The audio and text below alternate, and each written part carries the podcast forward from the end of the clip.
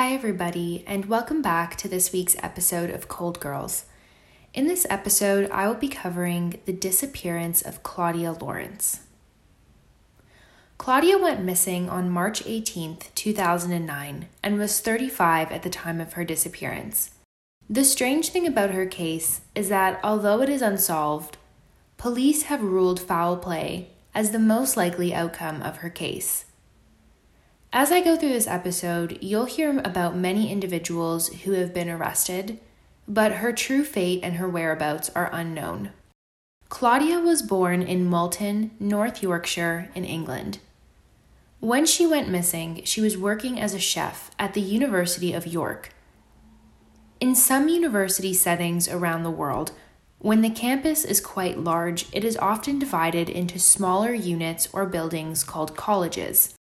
Since the university is so large, these colleges serve as a home base to manage the large student body, and each holds their own residence, etc. Claudia worked at the Goodricke College at the University of York in the Roger Kirk Center, which was a student cafeteria. The day she went missing, she had been seen near her home in Melrose Gate after returning from work.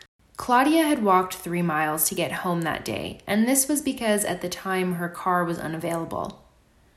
According to an article from the Examiner Live, a friend had offered her a lift and drove her the rest of the way home. She did go into her place, as later that evening she had phoned her parents and made plans with her mother to spend Mother's Day with her. Later that evening, around 8:23 p.m., she ended up sending a text to a friend. As it goes with many of these cases, Claudia failed to show up for work the next day for her early morning shift. Her workplace attempted to get a hold of her, but there was no answer. Claudia's cell phone was then later shut off around noon, which police determined through their investigation was done deliberately and not through loss of battery.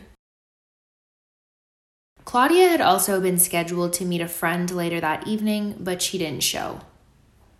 On March 20th, the friend who Claudia was supposed to meet still hadn't heard from her, so she contacted Claudia's father, Peter. Peter ended up going to Claudia's place and found the home empty. Claudia was then reported missing to police. So begins the investigation into Claudia's disappearance. When police searched her place, they found her bank cards and passport, but her purse, her phone, hair straightener, and chef's uniform were missing. This suggested that Claudia had, in fact, left for work but didn't make it there. Police have to this day been unable to recover any of the missing items. Passerbys reported some suspicious sightings on the 20th of March. One included a couple outside of the university arguing at around 5:30 a.m., and another was CCTV footage of a man who looked suspicious outside of Claudia's house, and this was reported around 5:50 a.m. During the early stages of her investigation, Claudia's parents offered £10,000 as a reward for her safe return. In US dollars, this is about $12,500. The family also pleaded for the driver of a Ford Focus to come forward, as in the CCTV footage outside of her house, this make of car is seen parked with the brake lights coming on. According to Reddit threads of people who knew the area Claudia lived in, and according to some Google searches of the area, it wasn't a particularly dangerous area where lots of crime occurred, so perhaps the car that was seen around her place was linked with her case rather than just someone being a creep in the early morning hours, but nothing can be ruled out officially. With all of these different timestamps in mind, and there are a lot with this case, the very last confirmed physical sighting of Claudia was 3:05 p.m. on March 18th. She left her home and had a conversation with a woman who was holding a stroller and then passed the Nag's Head. This was a pub that she frequented quite a bit with her friends. This pub is also an important marker because Claudia attended it so frequently and had a lot of close friends who went there as well. Claudia's father believes that the answers to her case lie within those who frequented the pub. This is because they may have been privy to more elements of Claudia's life than others were.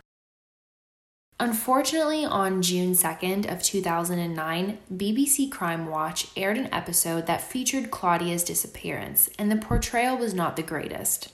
The host of the show pushed the detective on the case, Ray Galloway, to discuss areas of Claudia's life such as personal relationships, and this ended up framing her life in a way where it appeared that Claudia was leading a very secretive lifestyle this is also something that happens in a lot of cases where young women go missing. This supposed secret life became the focus of the investigation for a bit. Although Galloway did say there were some relationships that her friends and family were unaware of, he later apologized, stating that he didn't intend for it to come out the way it had on the show and for Claudia to be portrayed in the way that she was portrayed during this episode. Her secret life was also pretty quickly disputed by friends who stated that Claudia was not a reckless person by nature.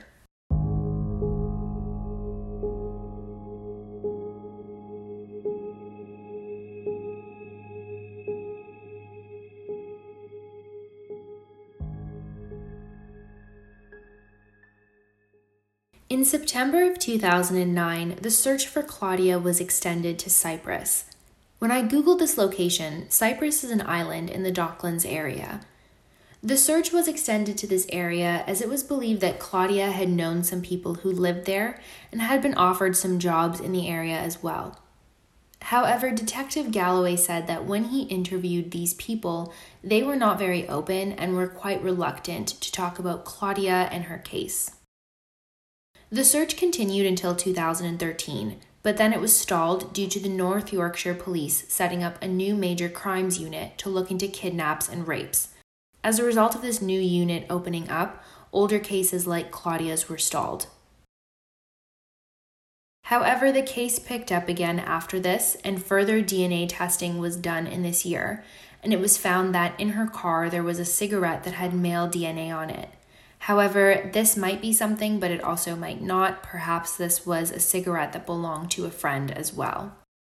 In this year, it was also found that she had been in the Acomb area of York in the weeks leading up to her disappearance, but there is nothing else listed about this fact. Following 2013, a number of individuals were arrested. Six men were arrested as suspects in her disappearance, but none were formally charged. One was a man who was a project coordinator and who had worked for the University of York in the biology department. He was arrested in May of 2014. This man was Michael Snelling. It was unclear why exactly he was released, but he was released on bail the following day. Another unnamed man was arrested in 2015, but was also released and another was arrested in 2016 on suspicion of murder, but there was a lack of evidence, so he was released. There is a lot of speculation online that whoever did this had to be a close friend of Claudia's, but there is also a lot of speculation that Claudia might be linked with a potential serial killer. This brings me to a very prominent suspect in her case, Christopher Halliwell. Christopher Halliwell was arrested for double murder and sentenced to life for the murder of Becky Godden, a 20 year old, in 2003, and Sian O'Callaghan in 2011. Halliwell was, quote, obsessed with becoming a serial killer, and some suspect that he may have been involved with Claudia's case as well. In an article in The Independent, a witness came forward and said that she saw a supposed sighting of Claudia talking to Halliwell through the window of a cab asking for change so she could make a phone call the night she went missing. Claudia also went missing the same night, two years before Halliwell would kill Sian O'Callaghan. This is an eerie coincidence, and some people think because of this it is connected. According to the same article in The Independent, March 18th was a significant day for Halliwell, as this was the day that he broke up with one of his partners. He also was reported to have stalked women late at night and early in the morning, which could potentially fit in with the times Claudia was out either heading to work or coming home. This is as far as suspects go in her case.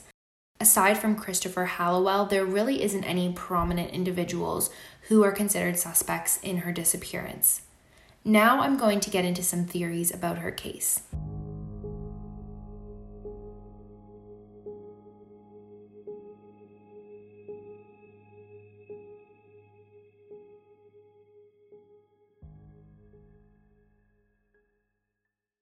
The first and most prominent theory is that she was taken by someone she knew on her way to work.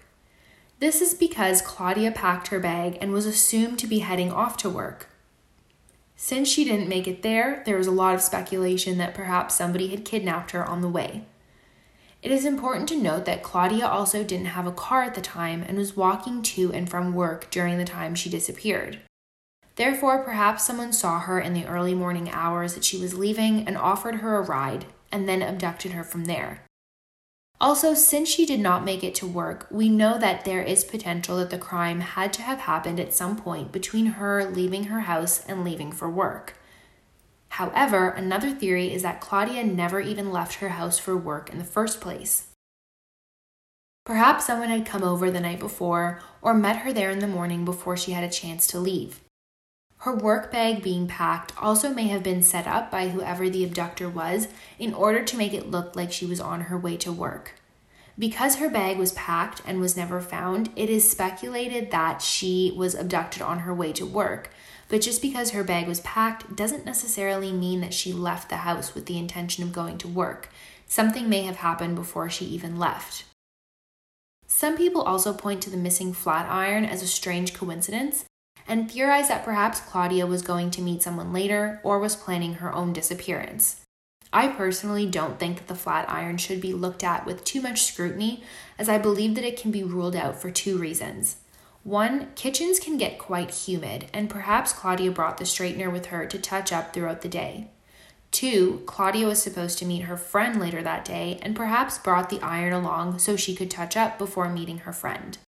Also, for those that theorize that Claudia was planning her own disappearance, it doesn't make sense that she would pack a flat iron and not her bank cards or her passport. Another theory is that Claudia's death wasn't foul play at all, but was actually an accident. A Reddit thread that was dedicated to theories about Claudia's case discusses that during the time there had been a mysterious number of people falling into canals or rivers, and they suspected that perhaps Claudia had done so as well on her way to work. However, we can rule this theory out as canals were searched and no body was found, which points back to foul play.